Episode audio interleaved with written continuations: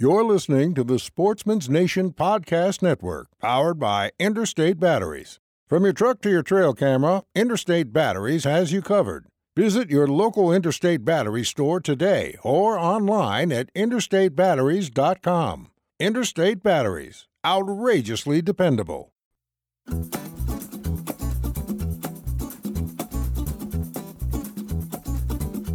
Ladies and gentlemen, welcome to the Iowa Sportsman Podcast, the number one source for hunting and fishing information, strategy and tactics, as well as conversations surrounding conservation efforts and other outdoor activities in the great state of Iowa. I'm your host, Dan Johnson, and this episode of the Iowa Sportsman Podcast starts right now. All right, everybody, welcome back to the Iowa Sportsman Podcast. I'm your host, Dan Johnson, and today is all about catfish. We're going to be talking with Brad Durick. He lives in South Dakota, and he's going to be talking to us about tips and tricks and strategy and things to look for and tackle and a whole bunch of other different things uh, regarding how to catch catfish. And um, I love eating catfish. Uh, I've never been into, you know, the you know going out and strictly fishing for them. It's always been kind of a fish that if I accidentally caught a catfish, I accidentally caught a catfish. So learning from Brad today was kind of interesting for me, and uh, you know something that I might be picking up in the fu- in the near future uh, this summer. In fact, because I know of a couple holes where some catfish live, and uh, I might uh, give it a try if I can get some time. So, without further ado, let's get into today's catfishing podcast with Brad Durick. All right, on the phone with me right now, Mr. Brad Durick. How you doing, man? I'm great. So before we started recording, you mentioned, you mentioned that uh, you're in a blizzard right now, and it's uh, mid March. That's right. And this appears to be one of the better ones we've had this year too. Yeah, yeah. So why don't you tell everybody uh, where do you live and what do you do for a living? I live up in Grand Forks, North Dakota, which is kind of the midpoint of the Red River of the North. And for a living, I am a full time catfish guide, speaker, and writer. Nice, nice. So, why catfish? You know, that's a never ending question. um, living in the middle of walleye world, it all kind of started because we were traveling all these to all these lakes to catch walleyes, and we were still young. And finally, it dawned on us that we had what is supposedly the greatest channel cat fishery in the world right here in town. So ultimately, to save money, we started chasing catfish. Although it only took one to get me all in on it. Right and within another decade, it basically became my life. Right, right. So all so it's funny, you know, like every time you think of fishing, for some reason, for me, the first fish that comes to mind is bass, right? Largemouth bass because it's probably the most accessible, probably one of the most popular, um, popular. I don't know, uh, fish to catch, but every time I do go out bass fishing, I see this one guy and or you know and I, i'm using a generalization right? There's one person out there with a big pole and he's just sitting there waiting right? He's he's trying to catch catfish. And um, the patience that some of these catfishermen have is absolutely crazy because um, i don't know if i could do it. I can tell you that my patience is really, really thin, which some days is to my detriment, but most of the time it tends to put more fish in the boat. Ah, I gotcha. I gotcha. So let's uh, let's talk about this article a little bit, and it's not necessarily all going to be about this article, but that you recently wrote for the um, the Iowa Sportsman, catfishing the less traveled. Now, before we kind of get into it, right? I want to talk high level catfishing and especially maybe let's talk kind of maybe keep it relevant and let's talk springtime, right? What are the we have fluctuating water levels. We have, you know, uh, some places still have a lot of ice on on these rivers. What what are the catfish doing right now this time of year? My guess is they're still sitting pretty tight because the water's cold. Um, they're still in their wintering holes, and I'm more of a river person, so I would say they're in the in the wintering holes. We don't do any of the of the winter fishing up here really for them. But in my experience, they don't really start going shallow until the water starts getting up around 40, get the ice off and everything like that. Then they'll start making their move from the wintering hole up to the shallows. But they really, really don't kick it into high gear till 48 to 50 degrees. Okay. So when you say a wintering hole, is this a place that they go uh, during cold water temps and just sit and basically try to conserve energy and eat anything that kind of the current brings them? Pretty much. Um, it, you know, flatheads and channel cats are a little bit different from each other, where the flatheads basically go to their wintering holes and they sit. They don't do anything. Where channels do feed occasionally, and you know, you can get into metabolism all you want. They don't need to eat a lot, and they just mostly sit there as well. Occasionally, they'll go to the fringes and feed. Um, I've not spent much time on them in the winter, if any. Um, I've gone right up to freeze up on them, and they were predictably in their holes a day or two before the ice came on. Gotcha. And then in the spring, we usually flood, so I never really get to go get that cold water time in the spring. Right, absolutely. And it sounds like this spring is going to be another, uh, you know, this is just my reports from Iowa, uh, another very, ex- you know, extremely high water level spring with, uh, with all the snow melt and the forecasted rain that we're supposed to have. So uh, it could get messy out there. But bef- let's say right after the ice breaks up and the water level is manageable, how long do they stick around that uh, that wintering hole uh, before they they hop out? And is is it all based off water temperature? Yeah, everything they do is based on water temperature and length of day. Mostly water temperature in all of the research I've done. It basically makes them. It tells them they got to go. Uh, you know, we find them moving shallow, usually on south-facing shorelines where it you know warms up a little earlier. Right really early. But usually when it hits about 48 to 50, they start making a move. River catfish, channel cats now, that's my expertise. Okay. Start making an upstream move. And the higher the water, it seems like the harder they move. Okay. Which is why you'll every now and again you run into catfish anglers that say, "All right, we're going to have a little high water. Fishing's going to be good this year." Okay. So and I'm one of them this year. We haven't had a good flood in about six years, and I'm actually looking forward to a little flooding this year just to get some fresh fish in and get it spread out and get things cleaned up. Okay. So let me ask you this: Let's say the ice comes off, right? The water levels are manageable. Um, what does a and I know you can't see under the water because a lot of the water is dirty in some of these rivers, right? But number one, how do you locate a maybe a hole or a wintering hole, uh, and number two, you know, is there specific uh, features of a river that might lead you to one of these one of these holes, or a good place? Well, the wintering start? hole, the wintering holes are the biggest holes you can find. In our case, being on a stretch of the river, there's a 36 footer that's about a quarter mile long, and there's a uh, 42 footer that's about a quarter mile long. Those are the two big ones to start in. They're going to hold the most fish because it's coming around the corner. It's the least amount of current, takes virtually no energy to sit at the bottom. So that's the two I would start with. Um, from there, it's just a matter of going through them and looking at them.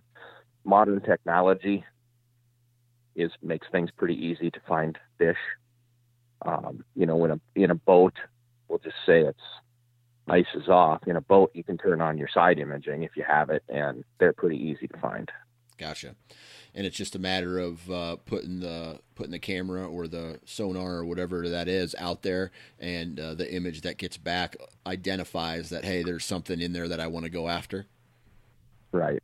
Okay. Usually by the time I even get to the river, they've already moved off the holes and are starting to work on the shallows and starting to look for food. Okay. Right. So um, then I'm starting to play the sun, which is looking for the warmest water I can, okay. which typically is a north shore or, you know, faces the most sun, darkest, muddiest area to get that extra degree or whatever. They tend to go shallow looking for that before they make their upstream move. Gotcha.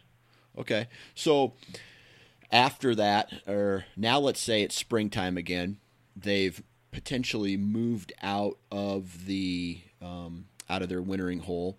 What are what are the uh, you know you mentioned you wanted some high water, some flooding. What would they be doing in a scenario where there's you know flooding, high water? Are they still going shallow? What are what are you looking for in a, a high water scenario? Well, in this high in the high water scenario, like the one we have this year, uh, they're not even going to open, open the ramps. We're we're going to have to wait this one out.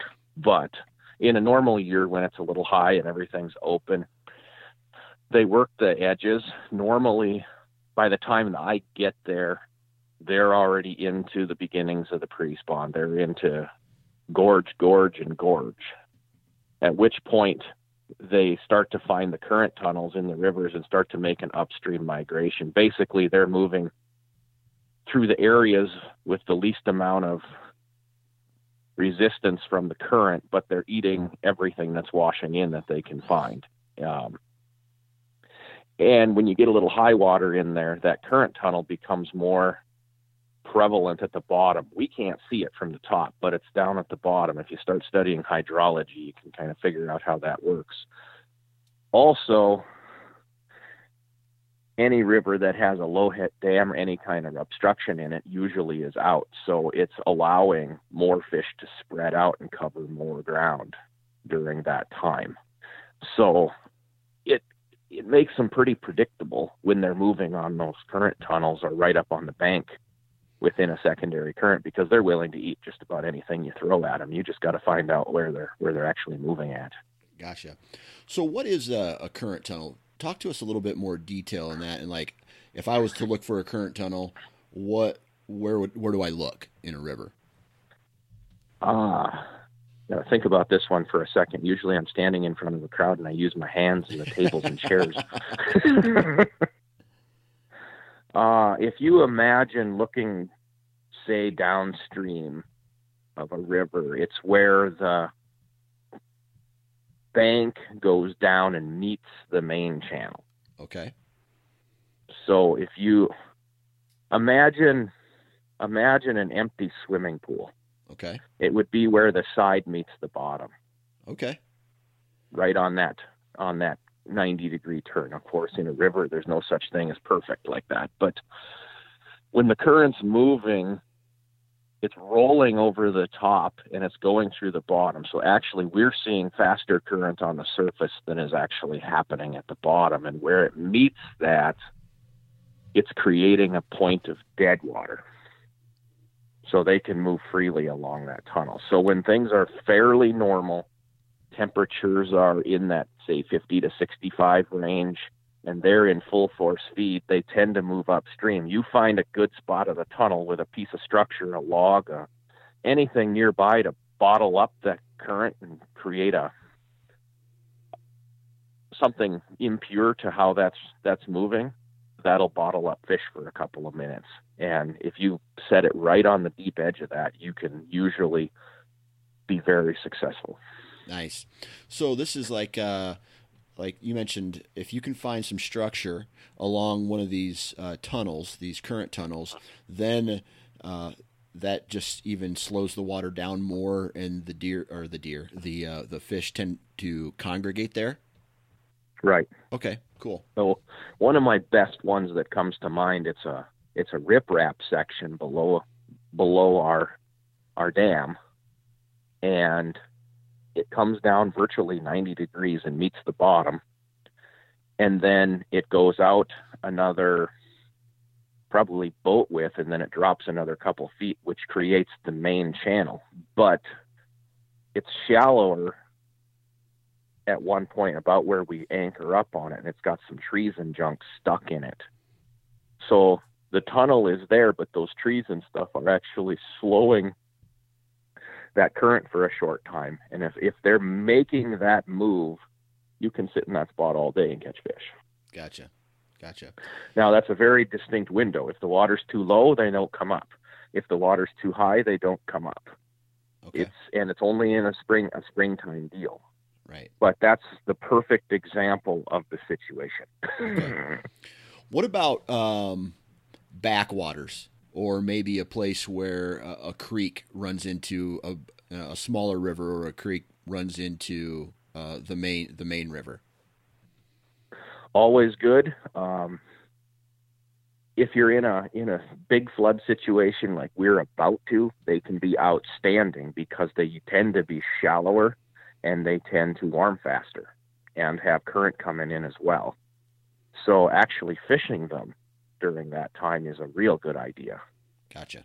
In a in a normal spring where there's a little bit of flow coming out of it right at the mouth, right where the one river meets the other at the confluence is is good.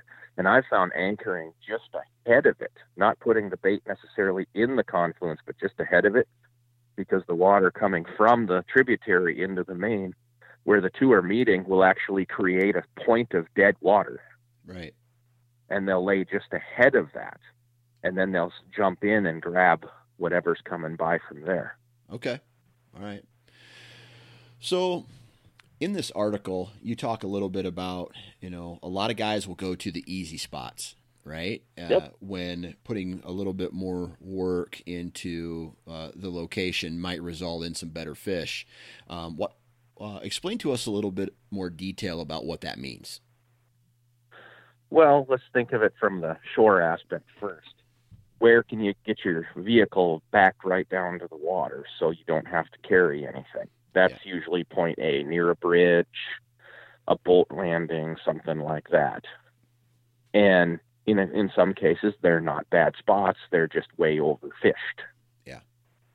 And you know, in the case of a boat, and I'm thinking of one particular area that we have here, it's about a half a mile to a mile stretch of river. It's a really, really nice piece of river. Produces lots of big fish, and it's not a secret. And you can go there when word's out that the bite is pretty good. You can go there, and it's common to see seven to ten boats through there in a day. That one little stretch, just rotating in and out of each other. Yet you never see those same people anywhere else in the river. It's because it's a lot of it's because they had success once and it's easy to get to. And Right. whatever happens happens from there. Right. that's the the big the big thing of it. Now using our town as a example we were flooded in 97 and about 6 miles of neighborhoods along the river was taken out and they made it into public park and it's all got bike path in it and it's it all borders the river and with just a little bit of effort and a bicycle ride or a walk the shore access is just amazing but it takes a little bit of effort and you just don't see that effort in most cases Right. if, I mean, I've always said if you got a tackle backpack, which I know the good people at Plano make a lot of different ones, can carry a rod and ride a bicycle. If you rode your bike a half a mile and were willing to walk a couple hundred yards, maybe chop yourself a path through some tall grass and weeds, you would have private shore access to some of the greatest fishing waters in the state. Wow. Man, that's awesome. That's awesome. So and that's getting off the beaten path. Yeah, absolutely, absolutely. So, as far as uh, we've talked about the the uh, current tunnels, we've talked a little bit about where the current tunnels meet some structures. Um, is are there any other places that may be overlooked uh, as far as maybe uh, whether it's a bend in a river or a, a straight path of the river or if there's backwater you know or something else that people should keep an eye out for that could say hey hey this might produce some good catfishing? Well, the biggest one, the, the most simple one, and we'll, we're just let's just go back and say everything's normal, yeah just for simplicity here. The biggest one is small holes, and I've been preaching this one for years. that there's so many holes that get over overlooked and it, it's part of the getting off the beaten path part and fishing the less most folks uh, in bends in whatever they're taught go to the biggest baddest hole you can find but there's so many more smaller holes that are available that are being overlooked. Um, you know i still i talk to lots of people in the midwest all year long and a lot of them don't even consider anything that's more than or less than about five feet of a drop off into a hole a hole. Well a hole can actually be as little as six inches deep. As long as a fish can tuck in and get a little current protection or find a feeding spot that's considered a hole. And part of the reason i wrote that article was get off the beaten path. I mean, like I said, there we got in that situation where we've got that one stretch of river that's really good. It's got a nice big presented hole, two of them actually. Uh, nice current seams, nice tunnels, very easy to find, and it always produces good fish. It just gets overfished. Well, I'll avoid that whole section because I've I've learned how to fish those smaller holes that others aren't finding. Stuff that's two and three feet deep the thing to consider is you can't overfish those holes because they just aren't big enough to support lots of fish. Right. Right. So when I think of catfishing, right, I, have I've found a couple holes, and they they are. This is in the past when I used to do a lot more fishing. Um, I would find a, a smaller hole. Uh, I would throw you know throw my line in and, and catch a catfish or two out of that.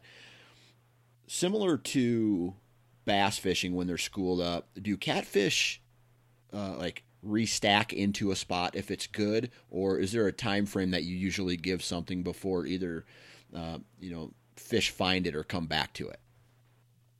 Depends on the time of the year. In the spring, especially if you have a little current, not necessarily flooding, but a little extra current, a little runoff, uh, it'll recycle every 24 hours usually.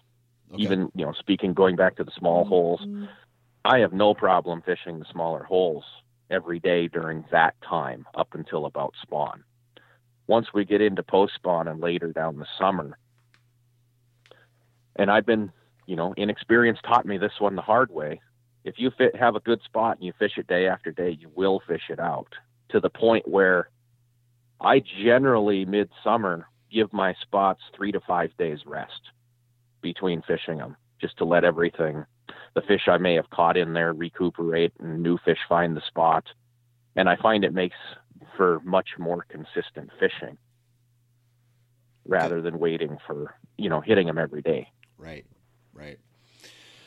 So, just kind of out of my own curiosity, when is the catfish spawn? 70 degrees is when they start setting on the nest in the channel cat world. It's a little bit warmer and later for the flatheads. We don't have flatheads up here, but uh, so you can't really set your clock by the calendar. You got to set it by where you live and, and what the water temperatures are doing. Gotcha. I suspect this year our spawn here is going to be mid to late June, okay. just because of the late spring uh, last year they started setting the nest Memorial Weekend here because we got really hot really fast. Gotcha. Okay. All right. Well, if we're going to talk about fish, uh, we got to talk about tackle. Um, so when when you're out there, walk me through your setup, including you know your rod, your reel, your line, uh, and any other you know, important feet, you know important pieces of gear that you need, and then kind of what bait you're using. Well, uh, I'm pretty basic as far as the gear I use. I haven't found any need to get into a lot of the, the fancy stuff that you see on the market yet because the bottom line is catfish are hunters and they're looking for meat. They're not looking for flash. Right. And I've become being in the right spot with a good piece of bait is usually more important than what you're showing them or what the bait actually is, although there is some variation to that. But basically, I use a it is a five to eight aught circle hook with a 10 to 12 inch tied monofilament snell, uh, a simple number one or number three barrel swivel, and then I always use 30 pound mono to my main line up to uh, a reel that can handle 100 150 yards of, of 30 pound mono and then and then a medium to a medium heavy rod. And you know rods tend to everyone tends to be different. Yeah. Yeah. But it's pretty pretty simple how i set it up. I use uh you know the old abu garcia bait casting reel that's been on the market for as long as i've been alive and then some. And um the the berkley big game line that you can buy in any outdoor store so that part's nothing too fancy and then from there i use a no roll sinker that i can adjust, you know, how heavy I need it, anywhere from two to five ounces, depending. And I mean, there's lots of other different kinds of sinkers you can use, whatever you prefer. I prefer no roll. Gotcha. Okay. So uh, then, as far as the the bait is concerned, uh, we talking stink bait? We talking uh, like bluegill? What are we talking? Well, up here in my neck of the woods, bluegill is illegal. Okay. Now, if it was legal, I would use the heck out of it. So I use a white sucker is my go-to. They're generally available up here, and you can buy them. Gotcha. And so that's my go-to, and then we can catch goldeye and moon eye and use that. That's more of a midsummer. Some years it works, some years it doesn't, and then on the wet years, if there's a good crop of frogs, we switch over to frogs in late July. But I never leave home without suckers ever. Okay. So I'm just kind of curious, why are what's the reasoning for bluegill? Like you can't catch a bluegill and use it as catfish bait. North Dakota and Minnesota have bluegill deemed as a game fish, and according to bait laws, you cannot use a game fish for bait. Ah, okay, fair enough. Fair enough. All right, so is there, as maybe the spring kind of progresses, right, and we're getting closer and closer to the spawn, or let's even maybe talk about pre spawn, is the strategy different at all? Well, from basically from the time the water hits 50 to the time they get ready to set on the nest, it's pre spawn. And they pretty much fish exactly the same way. Okay. In our case, hopefully we're in by mid-May, and then it's going to run till about mid-June. You know, hopefully nothing gets goofed up in there. But when they're pre-spawning, it, I mean, basically from the time they leave cold water pattern to the time they head to the nest, it's the same. It's pre-spawn. Gotcha. Okay. And then when the water hits that 69, 70 ish time, then you'll notice that instead of an upstream move, they'll start moving away downstream. So if you're fishing in the first two or three miles of the dam, you'll start noticing less and less fish, which is an indicator that they're starting to spread out and move and look for their nests. Gotcha. And that doesn't necessarily mean they're all going to look to the nest right away. It just means that you have to fish a little bit harder and be a little more willing to move and try different things because not all fish spawn at the same time. Right. Right. Okay. So, you know, one thing we didn't really talk about was low water, right? Or smaller rivers or smaller, maybe like a big creek or something like that, where there's catfish in there, maybe not huge ones or maybe not the bigger numbers. Um, or maybe even we talk a little bit about low water. Um, is there a specific way to uh, fish those bodies of water? Not really, because a river's a river. Right. Some are little and some are big. gotcha. Gotcha. um, the littler rivers, I believe, are a little bit easier to read and a little bit easier to get around on. Uh, I like flow. Um, that's the bottom line. We've had low water the past two years, extremely low water, to the point where the past two years in a row, by late summer, I've had to abandon my main go to area just out of not wanting to wreck my gear, yeah. meaning my boat. Gotcha. Gotcha. And if you have times of low, lower flow, the fish tend to spread out and they're a lot less predictable. So if you can find that area that actually has a little extra flow, you can usually find the fish. Ya. To break that down a little bit, we have a, a little low head dam right here in the middle of town, and we obviously have a downstream side and an upstream side. And when it was really low last year, it was basically down to the top of the dam, creating almost a lake effect on the on the top side. I mean, you could vertically fish a half an ounce in the river, easy. Right. That's how slow the current was. And you could drive along and look at your electronics, and you would see fish, but there was nothing holding them. They wouldn't necessarily sit in the hole. They wouldn't necessarily sit on structure because there was just no current. It almost became like a lake situation where you should be trolling or drifting for them. But in a snaggy, narrow river, that's next to impossible without just being wrecking hooks and losing sinkers all day and not catching fish necessarily. Where if you go down below the dam, you had a lot of obstacles to deal with, but you could find those sections where the river would narrow and push the current up and create a little faster flow. You could almost always find fish near those areas. Yeah. And in the in the extreme low situation, that's what it became was just simply going to areas looking for places that would bottle it up and add that current Got ya.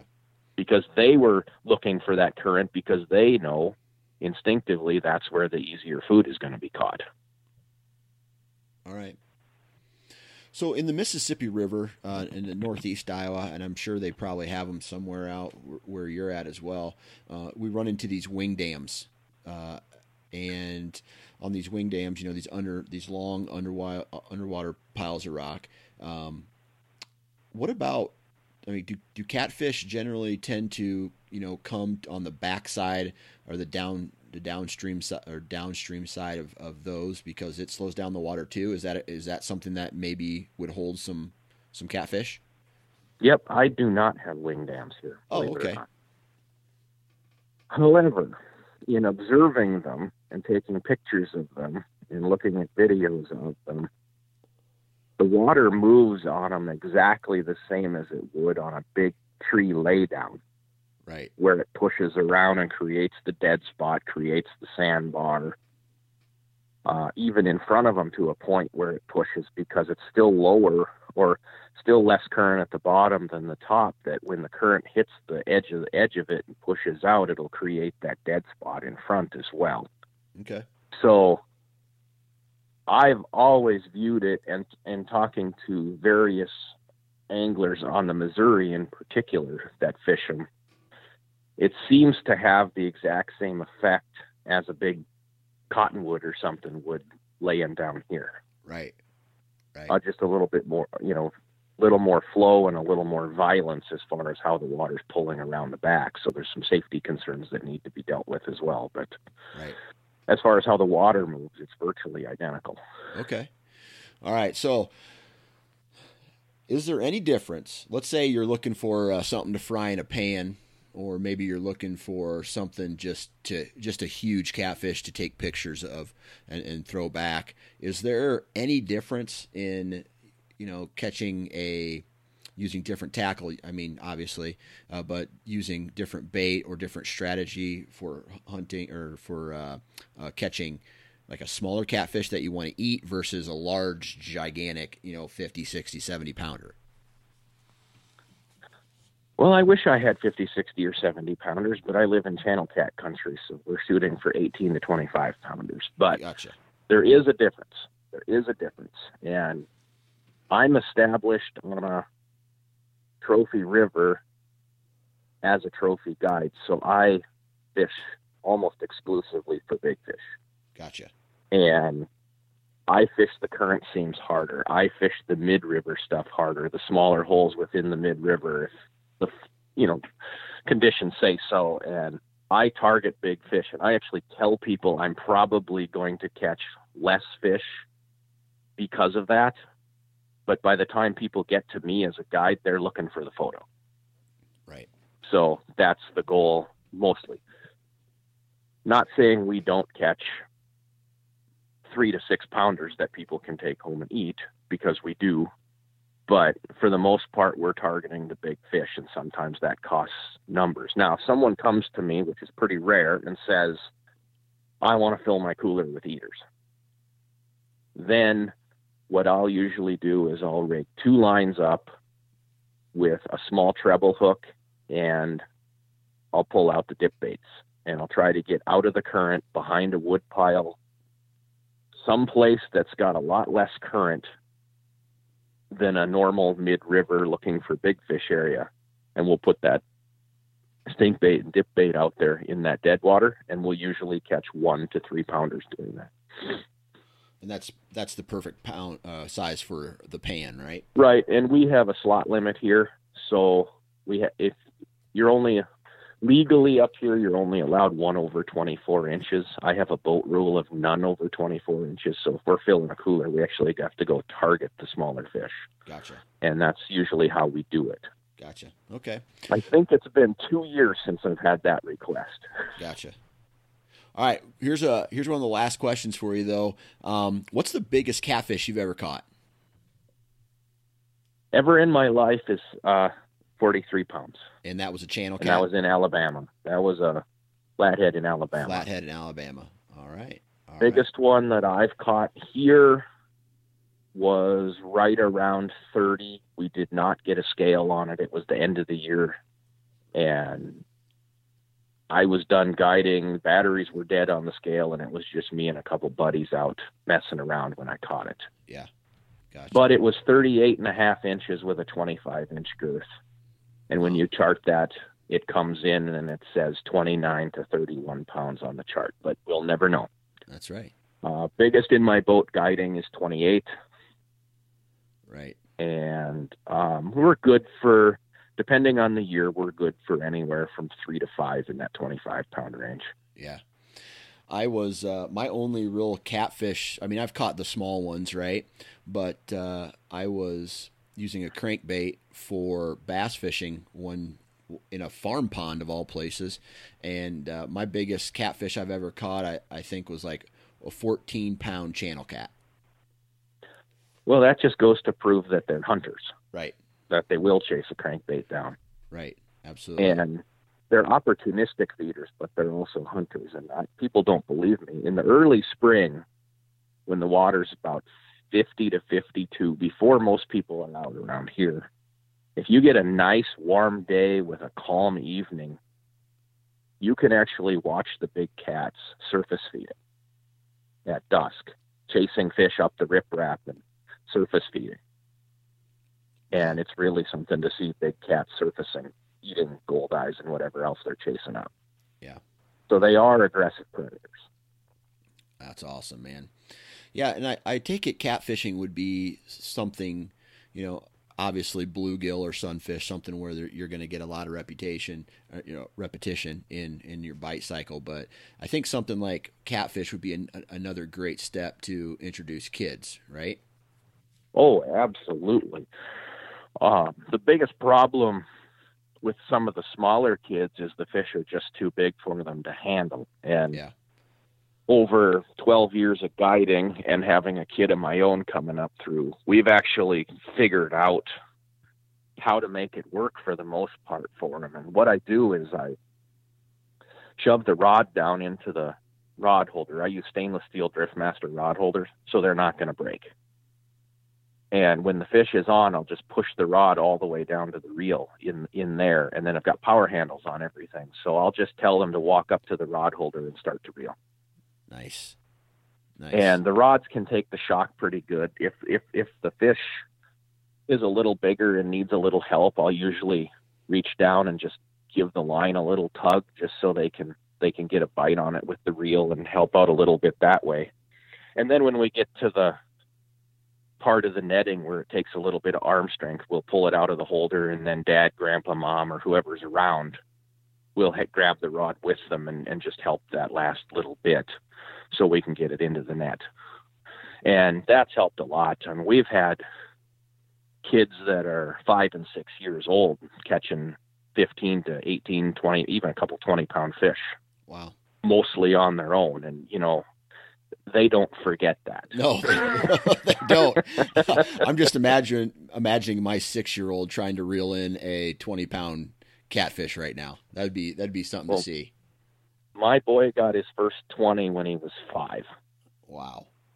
and that's how we did it. We just stuck it in the rod holder and let him crank until the very end. And we got to the point. Well, there was days him and I would be out by ourselves, so there was really nobody to help. So what I did is I just put a front rod holder in, and I'd move the rod to the front, and then I would just coach him to take his time on the reel, and eventually the fish would surface for me to net. Awesome. And and we would do everything by ourselves, but you know we're probably the oddities that I could take a six year old to catch 15 to 20 pound channel cats and just be the two of us. Yeah. Yeah, absolutely. Absolutely. Well, I tell you what, Brad, man, I really appreciate you uh, dropping some knowledge on us uh, today, talking about uh, these big old catfish at the bottom of these uh, rivers, and uh, I appreciate your time. There's so much more to it than we discussed, too. Yeah. It's it's one of the understudied fish out there, and there's so much more to it. There's so much more intric- intricacies to it that's been discovered in bass and walleyes and such that we're just starting to scratch the surface on how these things tick and what they do. And I'm trying to do my part with various research projects and figure them out. So there'll be a lot more to come over the years, I'm sure. Yeah, well, once you start finding that information out, let us know, and you can hop back on uh, on the podcast and chat with us. Well, to get everybody started, I do have two books on the market. Well, one is Cracking the Channel Catfish Code, and one is Advanced Catfishing Made Easy. You can get both of them on Amazon. Gotcha. And what is your uh, guide service website? Guide service website, any information you need on me is simply redrivercatfish.com. And there you go. And there you go. Well, I appreciate your time, Brad. All right. Thanks for having me. All right, Brad, really appreciate your time. Thank you very much for hopping on the podcast. And thanks to everybody who listens to this podcast. For more information about the Iowa Sportsman, whether you want uh, to subscribe to their magazine or whether you want to check out their uh, their blog, you can go to iowasportsman.com and uh, check out all the blogs they have. That's where you can also find this podcast. You can also find this podcast on iTunes or wherever you download uh, podcasts and just hit subscribe, and then it will come automatically to your phone or mobile device. And I think that's it. Be sure to check out the Iowa Sportsman Facebook page and soon to be Instagram page. Uh, lots of awesome content coming through there. And uh, I guess that's it. We'll talk to you next week.